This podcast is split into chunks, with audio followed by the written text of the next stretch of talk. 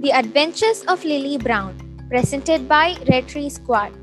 In the previous episode, Lily gets to find a little dragon and was amused to know that Grandpa already knew about it. Before we get started with the episode, here is the winner of the previous contest Divya J of grade 8. The parents of the little dragon were Fury and Hydra. Congratulations to the winner. Also, don't forget we have a question coming up for you.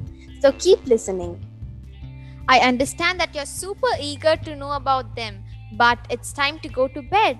I'll tell you all about it tomorrow, sweetie. Good night, said Grandpa as he let out a huge yawn. Grandpa, this isn't fair at all. I'm dying to know who the parents of Fire are. You must tell me, exclaimed Lily. Time to go to bed, said Grandpa as he pushed Lily into her room. Lily grumbled as she went to bed.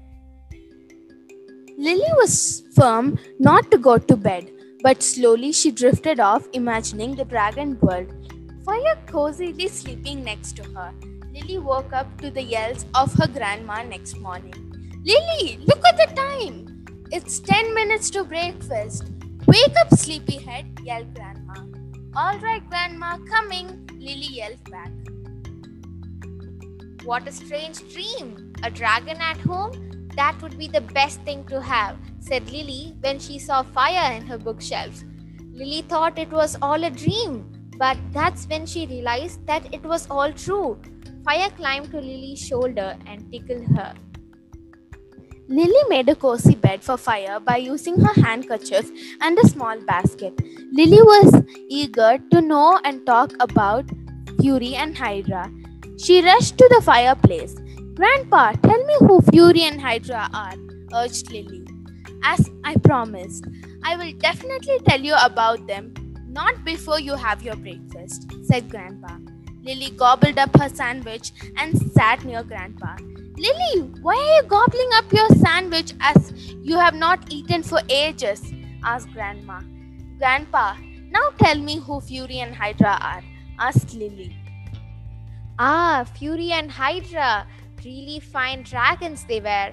Only if those cruel bottleheads hadn't killed the entire species, said Grandpa as he sighed. The question for this episode is What did Lily gobble up rapidly for breakfast? I repeat, what did Lily gobble up rapidly for breakfast? Mail your answer along with their name and class to redtreesquad at gmail.com. The first one to send the answer will get featured in our next episode. You can find the question in the description too. Are you excited to know who the bottleheads are? Stay tuned to hear our next episode.